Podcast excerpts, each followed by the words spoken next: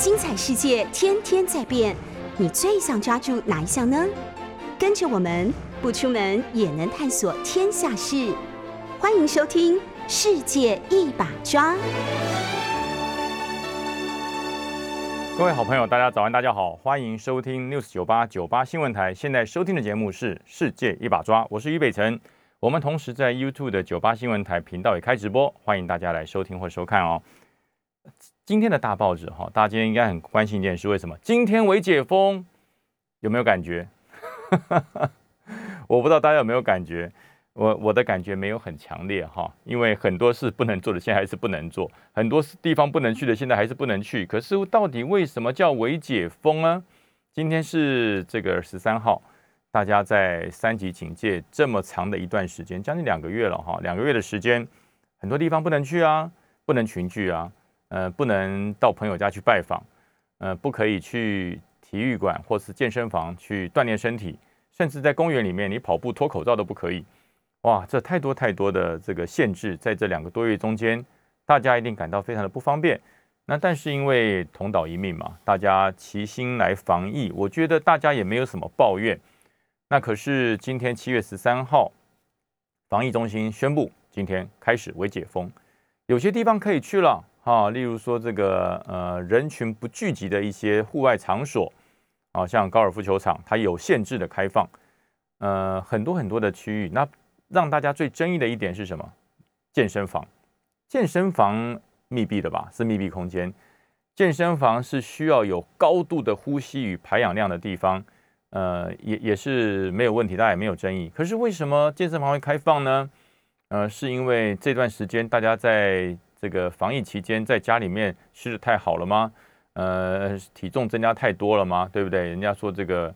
呃，三级警戒的这段时间，最大的受害者就是身上的肥肉哈，都变胖，所以健身房要开放吗？不是的，不是这样的啊，是因为健身房的业者在这段时间呃受的冲击非常非常的严重哦，非常的严重，因为其实健身房它的呃投资是蛮高的，它必须有一些重量重量训练的器材，跑步机、飞轮机、有氧机等等哈，它非常多的器材，还要租了很大一片的场地让大家来使用来运动。那如果突然间一停两个月，场地的租金还在，各项器材的贷款都还在付，那整个员工全部都休息了，但但是你一样要维持员工到这边做一些机械还有这些运动器材的维护啊，所以损失相当的大，所以这个叫苦连天。那其实话讲回来，哪个行业损失不大呢？哪个行业是在疫情之间损失不大？有哪个行业是疫情中间获利的？没有。疫情中间，全国哈百工百业一起共体时间都很辛苦，可是这次微解封解的让大家有一点呃有一点这个混乱，呃，那健身房的业者有感谢政府吗？有谢谢 CDC 吗？还是有谢谢防疫中心？据所有的民意来显示是没有的，是没有的，因为呃这个微解封，什么叫微解封？就是稍微解封，稍微让你解封。呃，人员可以进去，但是不能脱口罩。呃，人员可以去运动，但是运动完之后不能去盥洗，不能去这个洗澡。呃，人员可以运动，但是高有氧呼吸必须要脱口罩的运动不准不准实施。啊，人员可以去运动，但是间隔距离要加大。啊，让大家最担最无法理解的一点就是可以进去运动，但是器材请专属使用。器材要怎么专属使用啊？健身房的器材都是公用的。我用完之后，经过消毒，下一个人用。可是他要专属使用，那这个健身器材的业者都心想：我又不是卖器材的，我怎么会来一个顾客来运动？运动完这个这台机械今天整就就是归他使用，别人不能用，这不可能嘛？不可能专属使用嘛？用完之后可能要完成消毒整理，这已经很麻烦了，还要专属。所以呃，像很多。健身业者，他宁可选择不开放。你政府为解封，可是我健身房可以不解封。为什么不解封呢？因为解封以后，这个为解封以后，比他不解封浪费的钱还要多。因为他一开张以后，健身房一开张，他就要有人员呐，柜台要有人呐，要人清理器材啊，还要多一个人在前面控制人流，还要量体温，然后还有人要引导。还要这个教练，还要不断的巡视，冷气要开，整个场馆要运作，但是进来的人呢，却只有原来的三分之一。呃，三分之一还有很多的客人，因为有多种的顾虑啊，认为说疫情上面他还没有办法完全的这个放心，所以他也不来。哦，所以大多数的客人在这个运动运动健身房开幕的时候，第一个选择就是赶快去拿假单请假，就立刻请假。那会员都请假了，客人都请假了，那我开这个馆要干什么？我又不能不开，我又不能不开啊！所以说，干脆他就宣布继续啊，继续继续配合三级。你三级没有降到二级之前，我就不开。所以很多健身房是这样来做阴影。那但是你说这个政府的微解封到底到底有什么？有什么？总要有一个目的地吧？还有一个目的，我到底要达成什么样的目的？啊，是要降低全国对于疫情的焦虑吗？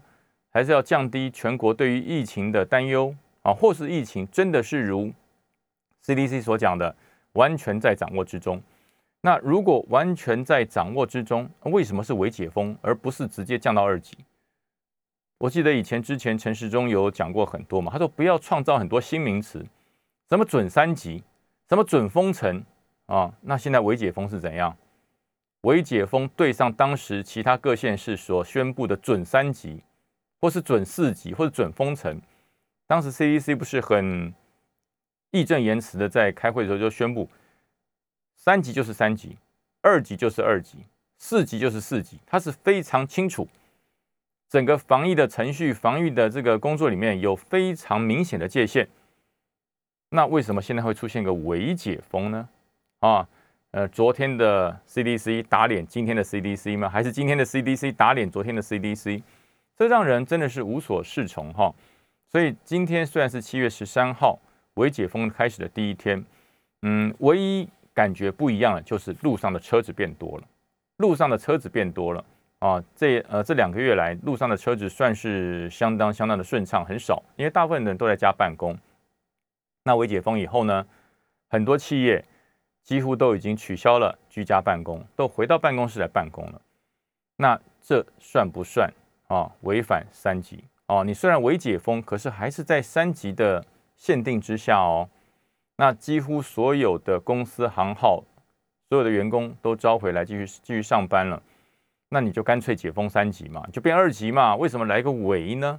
啊，可以上班，但是不可以这个超过四人以上的这个居家的群聚。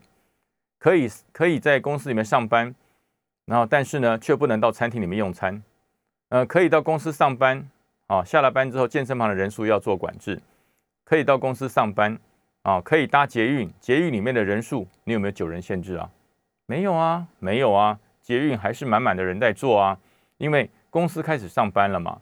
大多数双北的朋友都是采用捷运的方式通车，所以捷运人潮已经恢复了。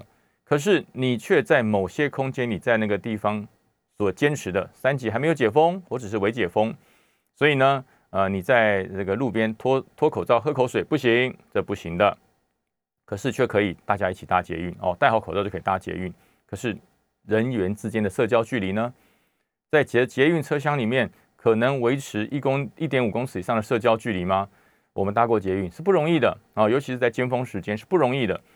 所以这一套的微解封，今天七月十三号开始啊，我们真的不希望啊，因为大家的警觉性降低，或是政府宣布了微解封之后，而造成了疫情的这个微上升。啊，我们不希望微解封造成的疫情的微上升，希望疫情控制是越来越好，越来越低，确诊人数是越来越少，然后这个往生的人数，昨天一个人，希望今天就是零人哈，我们非常希望今天没有人，没有人因为确诊而往生。因为这个是对于整个我们全国的确诊死亡率，是对大家的心态是一个相当严重的影响。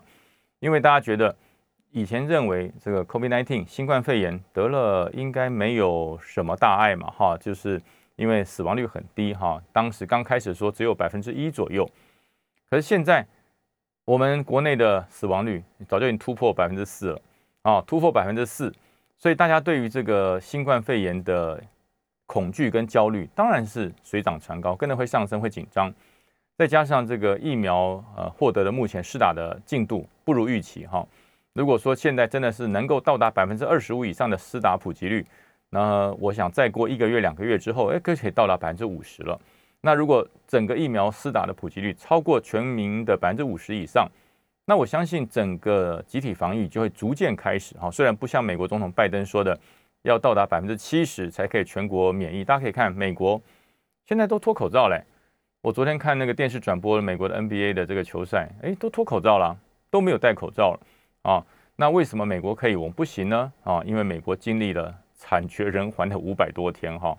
美国的五百多天包含了纽约，他们几个大的都市，呃，他们的死亡死亡率，他们的确诊数是吓死人的哈，吓死！他们经历了五百天的惨无人道，非常辛苦的时候，然后他们疫苗出来了，疫苗出来，所以全民他对于这种防疫，对于疫情，对于人人体的伤害，他们是呃有相当惨痛的教训，所以他们开始施打疫苗，普及率到了百分之七十左右，所以现在他们解封了嘛。那台湾没有啊？台湾过了幸福幸福的五百天，大家可以回想一下，我们在这五百天疫情不严重的时候，我们的生活跟现在差多不多？差非常多啊！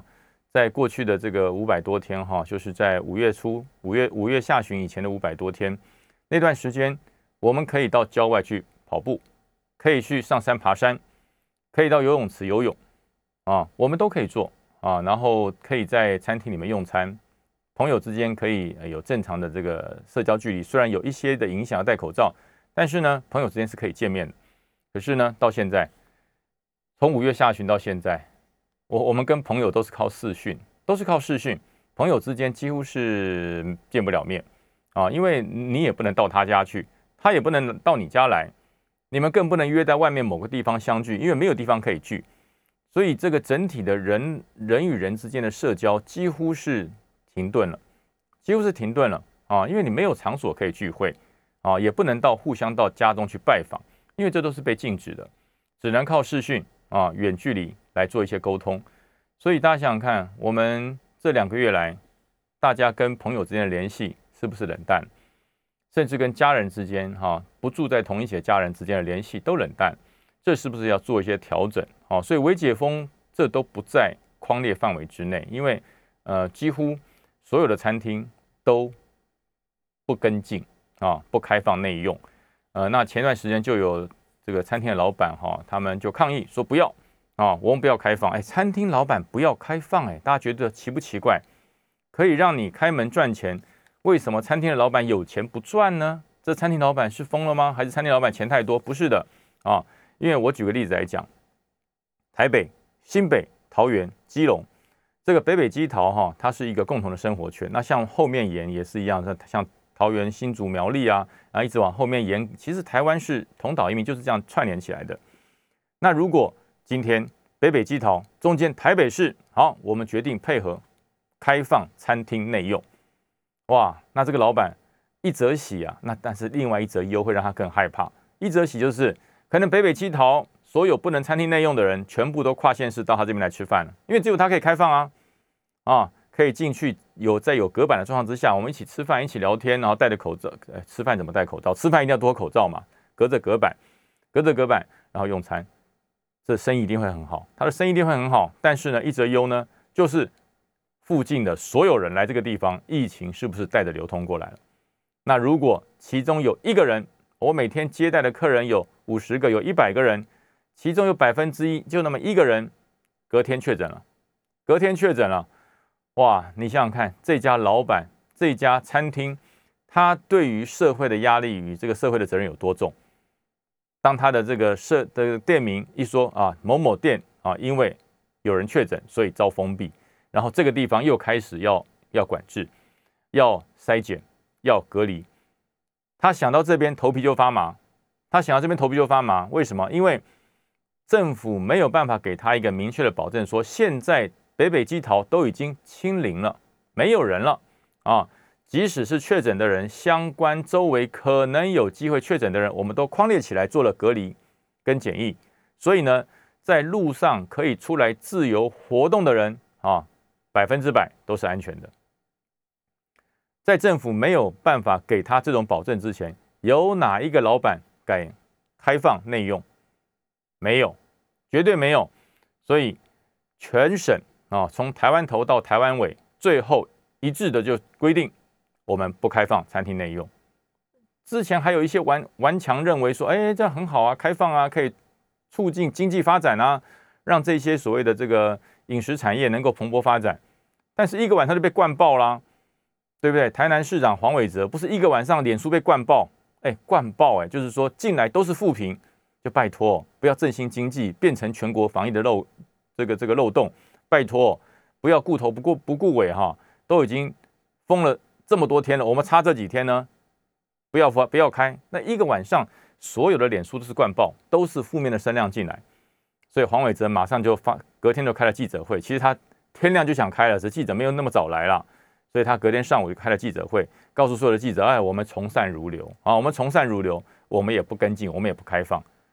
现在全国只剩下谁？澎湖，只有澎湖啊。那澎湖是三十五天清零，它没有人，三十五天零确诊，所以说它开放。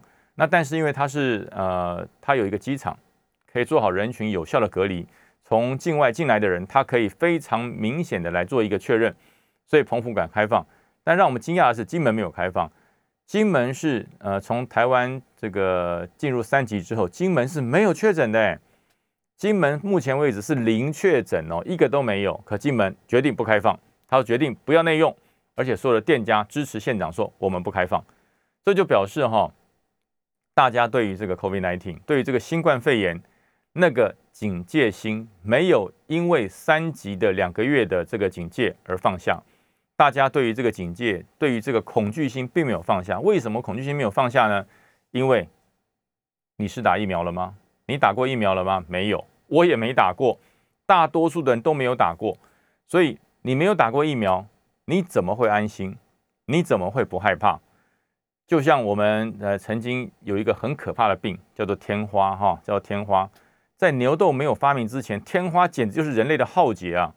就是人类浩劫，那个得了以后，那个那个几乎就是啊，变成瘟神呐！大家看到你就要跑。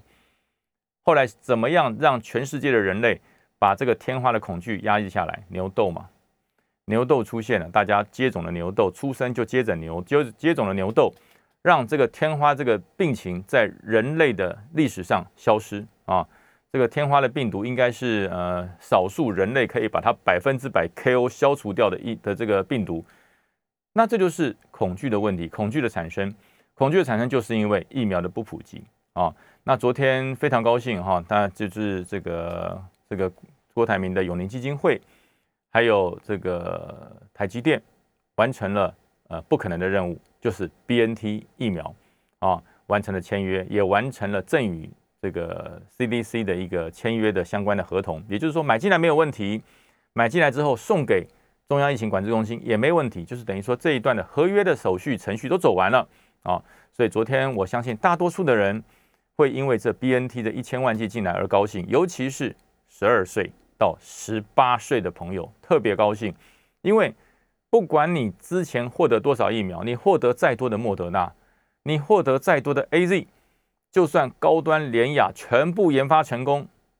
那这些十二岁到十八岁的人，他们想接种疫苗，只有一个办法可以接种，赶快瞪短狼啊，赶快长大，对不对？十八岁赶快跳到十九岁，长大变十九岁才可以打，否则你在十八岁以下，除了 BNT 以外，它是不能打的，他是不能打。所以这一群从十二岁到十八岁的这个青少年还有青年人，他们等于是疫苗排除之外的对象，他们想要得到集体免疫，就有一个办法，就是百分之九十的人都。是打过疫苗了，只有我一个人，所以我身边的人都都没有病毒。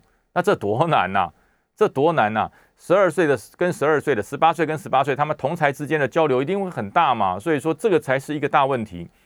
所以昨天 B N T 疫苗进来，我相信从十二岁到十八岁的青少年应该很高兴。可是呢，呃，我觉得高兴的也不要太早。为什么？因为还没进来，只是签约。什么时候会进来？如果没有。问题如果没有任何的意外，如果没有任何的状况发生，最快最快最快就是说，所有的如果都是最好啊，都是到一级的这个最好最好的这个这个这个状态，都没状都没有状态，没有状况，没有任何问题的时候，九月底什么时候开学啊？九月上旬就开学了耶！九月上旬就开学了，可是这个疫苗到九月底才会进来，也就是说，从十八岁，呃，从十二岁到十八岁这一段的学生，他们在开学的时候是没有疫苗的，没有疫苗的，你有再多的莫德纳，你有再多的 A Z，他们不能打，因为他们不能越级打怪啊，不能今天十八岁我越级说不行，我假报我十九岁我可以去打，不行嘛，身份证上清清楚楚你就十八岁，差一天就不能打啊，所以呢，他们要等待。那在九月份开学的时候，所有的学生十二岁到十八岁都还没有疫苗，都还没有疫苗，要怎么开学？这个教育部相关的预备方案做好了没有？继续远距离吗？继续远距吗？继续视讯吗？啊，那如果你不继续视讯，不继续远距的话，你有办法到达这个整个教室那么空旷的空间吗？对不对？超过五个人就不用在一个教室里面，那那那学校可得扩建了啊，还是要做轻钢轻钢架的隔间。的很多的问题，现在教育部有没有在未雨绸缪？有没有在未雨绸缪？啊，不要说九月底，呃，九月上旬开学的问题了，马上在七月份，啊，马上在七月份，全国开始要做教教师甄试了，上万个考生，上万个考生怎么考？教育部有没有想过，超过万人以上的考生，在七月中旬，就是大概七月十八、十九号开始就要做这个教师甄试，上万个考生在全国。你要怎么做区？你要怎么做？怎么做做调整？七月十八号、十九号这这这段时间里面，你确定啊，疫情会如你所望吗？连 CDC 都不敢在这段时间解封了，要都要到七月二十六号以后再说。那可是教育部，你因应这个教师真试，你做了什么样的具体作为？你做了什么样的具体作为？丢给各县市啊？没有，我们就是规定嘛，哈，这个一间一间这个教室里面二十个人以上来考试要做隔板。啊，这样就可以了，确定这样安全？CDC 有没有意见？啊，所以我说中央疫情防治中心不要只针对啊你想做的去做。教育部这个即将要发生的全国上万人的教育甄试、老师的甄试考试，一天哦，那是一整天在一个空间里面要考一天哦。那这些考生中途的用餐怎么办？考生中途的用餐怎么办？外面的餐厅都不能都不能内用，那你拿了便当蹲在走廊上吃哦，那你到教室去吃，用隔板吃，那是不是在同一个密闭空间里面共同用餐？全国所有的餐厅都不敢开放了，全国除了这这个澎湖以外，对不对？我觉得这大家要做一个很大的考虑。我们下一拜下个时段再来讨论。进广告。好，各位好朋友，大家好，欢迎回到《世界一把抓》的节目，我是于北辰。我们同时在 YouTube 九八新闻台的频道开现场直播，也希望大家来收看。我刚刚上一节讲到哈，呃，其实政府的施政防疫也好，应该是一针插到底啊，要贯彻才会有效果。如果说你的政策定得很明确，但是执行上很松散，这是没有效果的哦。那什么叫政策定得很明确，执行上很松散呢？呃，其实，在三级三级警戒的时候，我相信大家都都会背了哈，两个月大家都会背了。五个人以上不能室内啊，超过十个人以上在外面不能群聚啊。然后呢，呃，餐厅不能内用，很多这个公共场合全部都要关闭，要停止，不准对外消费。除了重大的呃这个民生经济可以运作之外，其他的一律要停业。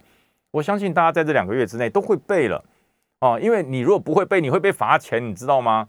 这段时间，警察跟这个相关的稽核人员抓得非常紧。如果你不了解防疫，那没什么好劝导，就开罚，就直接开罚啊！这个在前天的时候，礼拜天的时候，有呃礼拜六的时候，有一个水电工在高雄，他实在实在不知道去哪里吃饭，买了早餐，马上就要上工啦。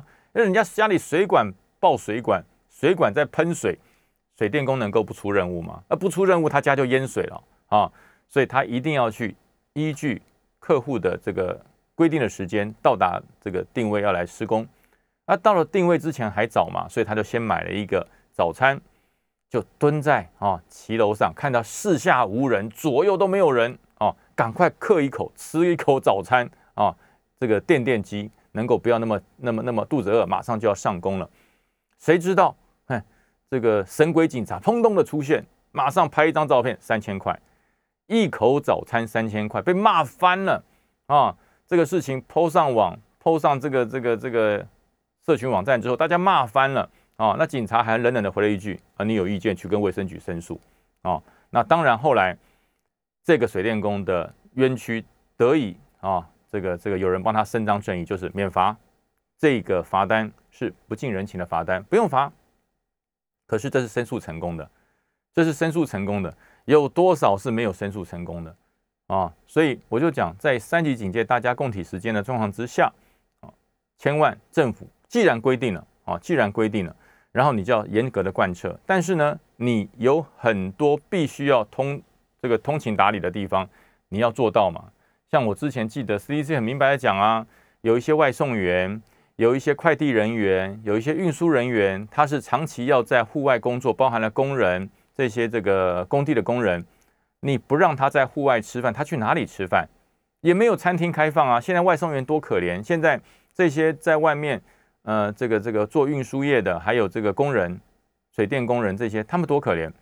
他们出去工作一整天，他没有地方可以吃饭，因为餐厅都没有开放内用啊，餐厅都没有开放内用啊。所以他没有地方可以吃饭，他连上厕所的地方都没有。现在所有的地方厕所几乎都不外界，都不在外界，他连上厕所、洗手间的地方都没有。那你想想看，这政府有没有想到这一群人？你说那就不要工作嘛，都在家里不要工作，在家里不要工作，这些紧急的状况出来谁管啊？你说都不要工作，在家里面等外送啊？对啊，外送员就是必须的啊，他必须要把货物运输、食物送到呃这个严守政府隔离政策的人的手上，不然这些人在家怎么办？没东西吃，没东西买，都都不能乱跑，所以这些人是必须的。那你就要给他一些相关的通融的规定啊。户外空旷之处，左右无人几公尺之内，你可以脱口罩，迅速的把这个餐点吃掉。然后你要给这些外送员或者这些户外工作人员，要指定几个地方，让他可以上洗手间嘛。所有公共厕所都关闭了，所有店家都关闭，不能内用，连洗手间都不能借。那请问这些在外工作的人，这些辛苦的人，他要怎么办？他要怎么办？他没有地方方便呢？没有地方方便呢？难道我家住在北投，我在台北市工作，要上厕所了，我还要骑摩托车骑回北投，搭捷运回到北投去工去去上厕所吗？哦，所以我觉得这些这些事情，政府必须要考量到哈，有一些必须民生需求使用上的，你还是要适度的开放，不要为难这些辛苦人啊。我觉得这些。呃，这种做法吹毛求疵的做法，甚至有一些是这个正义达人啊，这个搜捕猎人，每天拿着照相机跟在你后面，谁的口罩一脱就拍照，就啊，我觉得这都是没有必要哈，这种猎物的方式都没有必要，所以政府必须要做。这现在因为到了二十六号才可能会降到二级，好，可能呢，我讲可能哈，不是一定，可能会降到二级，政府朝这方面去去努力。但是从十三号今天一直到二十六号这一段的微解封。这段微解封，呃，我我觉得大家不要因为微解封哈，就真的以为解封了，哦，不要以为微解封就真的解封了。如果真的疫情状况良好，就解封了，就直接回到二级了。为什么来一个二点五级、二点六级、二点九级？就是状况还不允许大家回到二级。那既然不允许回到二级，回想一下当时 CDC 的说法，二级就是二级，三级就是三级，四级就是四级。没有所谓的准四级、准三级、准二级，那我们用他的思维逻辑套回来，既然没有准二级、准三级、准四级，那就没有所谓的为二级、为三级、为一级，没有嘛？一样的道理啊。既然这个呃级数是非常明显的科学界限，那就不容容不容模糊嘛。没有准哪来的为呢？对不对？这个陈时中指挥官讲过啊，没有什么准二级、准三级。既然没有准，哪来的为？难道是你的长官讲了就你就可以改变吗？这是一个做防疫依据科学根据讲讲这个数据讲讲规定的一个科学的指挥官吗？不是嘛？你应该勇敢的跟你的上级苏贞昌讲，我说过没有准就没有为。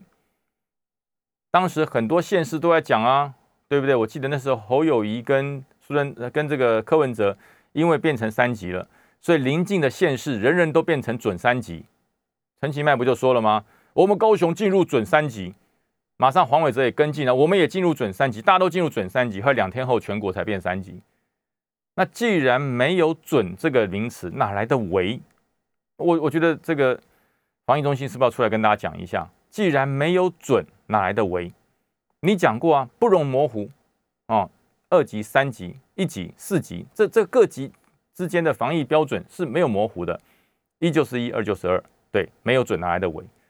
所以人家才不会讲吗？哎，昨天的眼睛看不到今天的东西，那这个昨天的准可以打掉今天的伪吗？还是今天的伪可以盖掉昨天的准？哦，所以我觉得，呃，政府对于这个方面，我自当然知道了啊。政府对于这个人民生活的压力，深刻的体会到啊。所有民意代表，所有政府官员的服务电话被打爆了。我跟你讲，被打爆了，就是说你再这样子搞下去，我们活不下去了。你再不解封，我们活不下去了。政府，你可能搞错方向了。人民并不是叫你马上啊，硬着头皮、闭着眼睛就回到二级，这不是人民要的。人民要的是说，我可以配合政府的政策，实施非常严格的三级管制，我可以配合，但是政府，请给我。足够的纾困补助，那听到了没有？听到了没有？这是人民要的。人民要的是说，你不要给我那个塞牙缝的纾纾困补助啊！我每天我的场馆即使不营业，每天的空转运作，我都要花两万块。可是你只补我两千块，你叫我怎么办？你叫我怎么配合？一个月可以了，两个月可以，我认赔。三个月不是我不认赔，我没钱赔了。我没有钱可以赔了啊，所以我可以配合政府的方式，让它停止运作，让它封闭，让它配合三级防疫。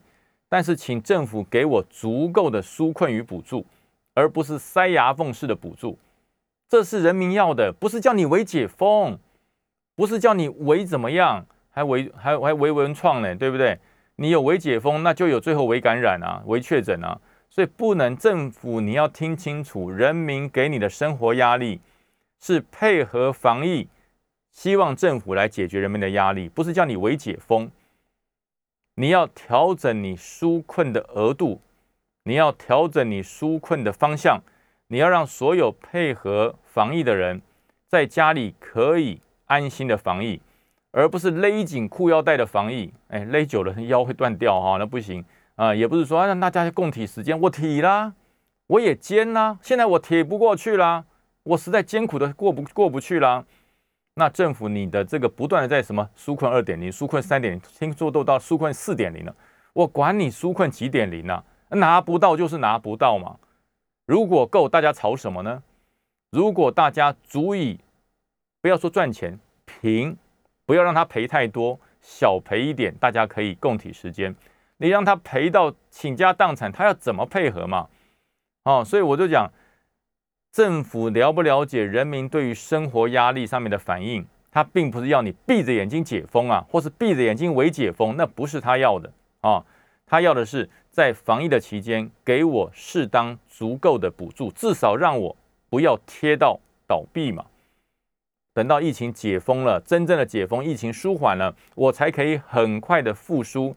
让百工百业回到整个正常的生活轨道上，这是人民要的哦。所以政府，你你不要认为说啊，这就会解封。好，那讲到最近吵翻天的事情哈，大家吵翻天，吵了什么翻天的事情呢？幼稚园啊，还有老人的长照日照，这是目前啊在未解封状态之下吵得最翻、吵得最严重的。为什么？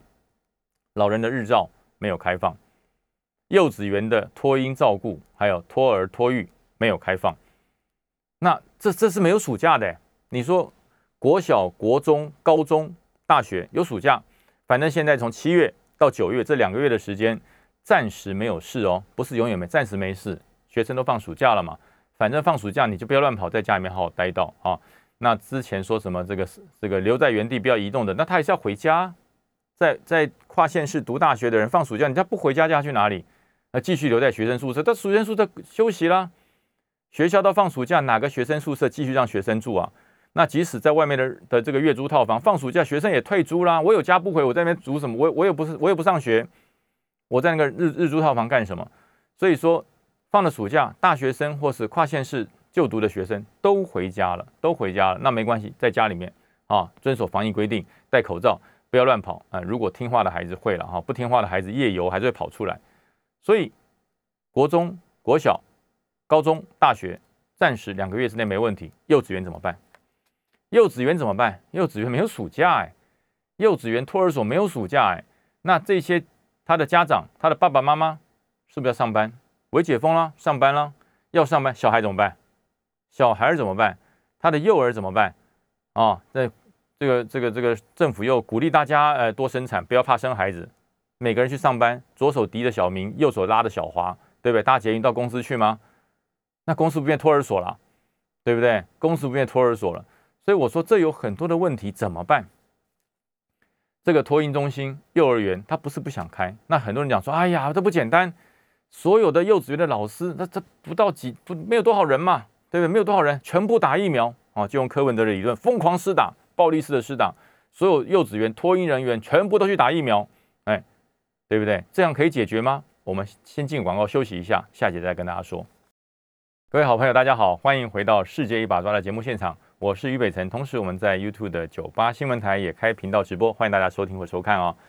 哎，刚才哈，呃，讲到这个幼儿园，其实为什么哈，我我们对这个幼幼儿托育，大家这个非常非常关心，因为这会影响到工作的能力哎。你的小孩没地方送，你怎么上班呢？你是没有办法上班的。呃，之前一个前立委哈，民进党一个立委李俊毅就讲，他说他现在退休在家里面啊，因为因为未解封。儿女都要去上班，所以呢，他的孙子外孙全部送到他家来。他说：“哈，他说真的造反了。他的家里有如儿童乐园啊，这些小孙子精力旺盛啊，不断的跳跑哇呼叫，然后家里面所有站的东西都摔倒了哈，都被孩子推倒玩耍。你想看三个孩子在家里，那那个那个会不热闹吗？非常热闹啊！那一天可以了，一天很开心了，两天很温馨呐，三天很幸福。我告诉你，一个礼拜、两个礼拜、一个月，你就疯了。”啊，这些这些小可爱就变成小恶魔了。他会，你想睡觉的时候，他也来玩你。啊，你正想要休息一下，他就开始尖叫，在里面看卡通。哎呀，那真的是哈，呃，这这个我是领教过了哈，我是领教过了。所以，嗯，知道了幼稚园关闭，才知道幼稚园这个这个机构这个产业对于社会上面的贡献哈，真的非常伟大。但但是呢，我话讲回来，幼稚园还真的不能开。幼稚园还真的不能开哈，这我我不是帮政府说话，那那个 CDC 你就忍耐一下，陈时中就忍耐一下，你就继续被骂啊，真的不能开啊？为什么我说幼稚园不能开啊？这这，因为幼稚园如果开的话，有很多的孩童啊，这个三岁、四岁一直到这个呃十二岁以下，因为十二岁以上才能打莫德纳嘛，十二岁以下是不能有任何的注射预防针的。现在全世界没有个预防针是幼儿可以可以打的。所以幼儿他是不能施打预防针的。那么幼儿是来自全国各个不同的家庭啊。大家想想看，家庭里面，你一个家庭里面到底是大人多还是小孩多？当然是大人多啊，可能是五个大人、六个大人配一个小宝贝哦，不管是孙子还是外孙还是小孩，一个家庭大概就是五六个大人配一个小孩。那这个小孩晚上回家是接触所有的家庭成员哦，那一定是全家的宝贝嘛。阿公会抱嘛，阿妈会抱嘛，妈妈会抱，爸爸会抱嘛，然后这个阿姨会抱，大家一定是家庭的宝贝。这家家有一一个小孩哈，你整个家庭的活力都起来，人人都会去呵护他，会抱抱他，跟他逗弄玩耍一下。那这个孩子在家里面接触了五六个人，隔天到了幼稚园，所有人都在一起，所有小孩都在一起。那即使所有幼稚园老师都打过针了或打过疫苗了，没有用啊。这些小孩回到家里面跟他的家人接触，家人是没有打过针的，家人是没有免疫能力的啊。那这些幼稚园的孩童到了幼稚园以后，跟这些同年龄的小朋友，你跟他讲，小孩、儿童、宝宝注意戴好口罩，不准群聚，勤洗手，大家这个要保持适当距离。老师眼皮看得到的时候，绝对乖乖的啦，绝对乖乖的。老师一回头去拿东西，只要这个教室里面稍微。五分钟没有老师在，你看这些小孩不完成一起了啊？不不不在一块打滚了，一起一起一起玩耍。所以小孩子之间的那个社交距离，你告诉我他会戴口罩，会勤会这个勤洗手，然后会保持安全距离，不可能，那是你没带过小孩。小孩一个很乖啦，两个可控制啊。我告诉你，超过三个以上，那就无法无天了。小孩子你是控制不了，因为天真无邪、可爱活泼就是这样子嘛。他哪懂啊？小孩子，你跟他讲说，嗯，呃，COVID-19 很可怕哦，现在变长变种成 Delta 哦，大家要注意 Delta。他只知道麦当劳了，他不知道 Delta 了。你跟他说 Delta 病毒，小孩说，嗯，那那那麦当劳，那我不要吃 Delta，吃麦当劳好了。小孩怎么懂嘛？你跟这些幼稚园小孩去讲 Delta 病毒有多可怕，你不跟他，你还不如告诉他吃麦当劳汉堡，吃完之后给你个好宝宝勋章，就这样子而已。他还听得懂，所以我说，在全国，你的疫苗普及率、施打率没有覆盖到安全值，那安全值是多少呢？那因为国家的不同不一样，最高等级美国，美国总统拜登说，疫苗的施打率要到达百分之七十才会到达集体免疫，这是美国嘛？那日本呢？日本到现在为止，它的施打率也不高嘛，所以日本才会解封又回来，回来又解封，到现在你看，从奥运本来可以开放万人入场来看奥运比赛，到现在是不开放，完全不开放。所以今年呃，昨天这个奥运代表团，我们中华奥运代表代表团。非常的这个喜悦的啊，要到达东京去参赛啊，也受齐了。但是他们呃问了很多运动员，他都讲说有一点遗憾，就是我上场比赛的时候旁边没有观众啊。大家可能说没有观众很好啊，这样不是更单纯？对，是更单纯。呃，如果你发现一件事，就是你你你好不容易练了二十年、三十年，准备在国际这个体坛上一展长才，旁边除了裁判之外没有观众，你是会有点失落感啊。所以为什么日本就是这样解封又开又又又又进入紧急紧急又解封就这样来回这样动，就是它的疫苗覆盖率不够，疫苗覆盖概率不够，你就不能安心的完全解封，所以美国才会定一个高标准，百分之七十啊。美国说他在七月四号之前要达成百分之七十的疫苗接种率，后来他到七月四号国庆日，他已经到达百分之六十九点三啊，所以他就开放了，然后现在还持续在加强。那美国疫苗多啊。莫德纳他家做的啊，所以他可以这样做啊。那我们中华民国怎么办？我们国内怎么办？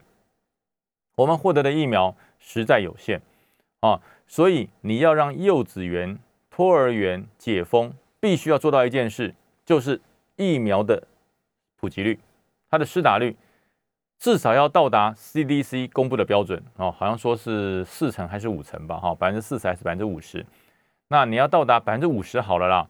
那全台两千三百万人，扣掉小孩，大概两千万除以二，一千万人要完成接种。你至少一千万人要完成接种，你才可以到达所谓的啊，稍微可以解封到二级，你才可以到二级。如果你没有办法接种率超过百分之五十，幼稚园、托儿园啊、电影院、健身房，真的，我说句实话，你还真的只能为解封。你只能为解封，或者是继续维持三级，你是没有办法突破那个盲点，就是因为它的疫苗的普及率不够。哦，所以我说当下之下哈，这个所有的重点，除了要让民生经济逐步的恢复，不要呃一蹶不振为这个，那但是解决事情的根本问题，还是在于疫苗的施打率。啊，还有也有很多立法委员都已经开始觉醒，提出建议，就是说。不要再用什么一二三四五类去规定了，普遍让民众去打，普遍让民众去打，要赶快把疫苗的施打率要普及化，要让它整个覆盖率要越高越好。哦，那现在还在分类，现在是想要打的人不得其门而入啊。那轮到他打的人，他不敢打。现在疫苗状况在降，你看哈，上个礼拜莫德纳疫苗，大家呃非常踊跃啊。我很多身边的这些呃长辈，或者是有一些呃必要社会秩序维护的工作者，他也都去施打了莫德纳疫苗。可是呢，下个礼拜开始，下个礼拜开始打的是 A Z 哦，打的是 A Z。政府有没有办法啊，让所有的民众对 A Z 的信任度都跟莫德纳一样？虽然莫德纳打了可能会变成万磁王，不过呢，那个至少呃没有什么严重的副作用。可不可以让所有的民众？对于 A Z 的施打的信心跟莫德纳一样，如果可以，我觉得未来的疫苗政策你才好推。如果政府没有办法让下个礼拜连续三周 A Z 的施打率都能够跟莫德纳这么高，大家的意愿这么高，大家的信任度这么高，那只有一个办法，就是所有执政党的政治人物，你必须要下去带头打啊！你必须要下去带头打，你要带着大家讲没有问题，不要害怕，我打。哦，你才可以让这一百多万剂的 A Z 疫苗能够有效的啊，然后大家有意愿的能够完成接种，提高它的覆盖率。否则大家都在等等第四轮。我现在身边有很多的朋友都跟我讲，呃，我们还是等好了，我们等到第四轮的莫德纳来再打。也就是说，大家对于即将要开始施打的 A Z，大家是却步的哦，大家是观望的哦。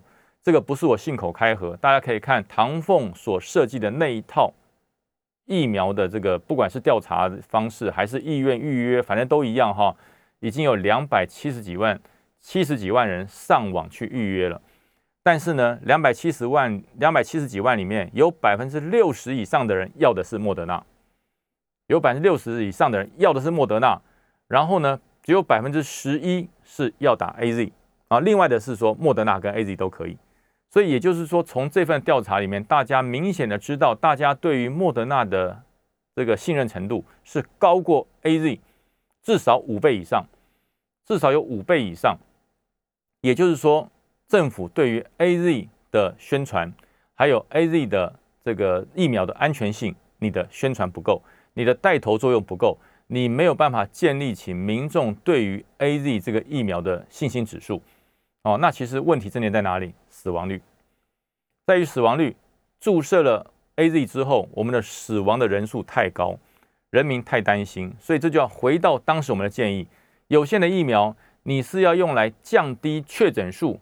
还是要用来降低死亡率，因为如果你用来降低死亡率的话，你一定是打在高龄长者的身上，那高龄长者的风险相对的高，所以当时在问题的源头你就没有考虑清楚，所以造成了当时的 A Z 疫苗注射完毕之后，很多的长者往生，大家对 A Z 疫苗就有了疑问，所以你要如何扳回这个疫苗的劣势，让人民重新对 A Z 疫苗建立信心？我觉得这是 CDC 未来这三周哈，对于 A Z 疫苗要普遍的施打的时候，你要正式的话题，要正式的课题，如何带头让人家相信，让人家不再对这个疫苗产生却步。所以我觉得这个 CDC 也好，蔡英文政府也好，苏贞昌也好，你要好好的思考一下。好，那我们这个节目先到这边告一段落，我们下个小时继续收听哦。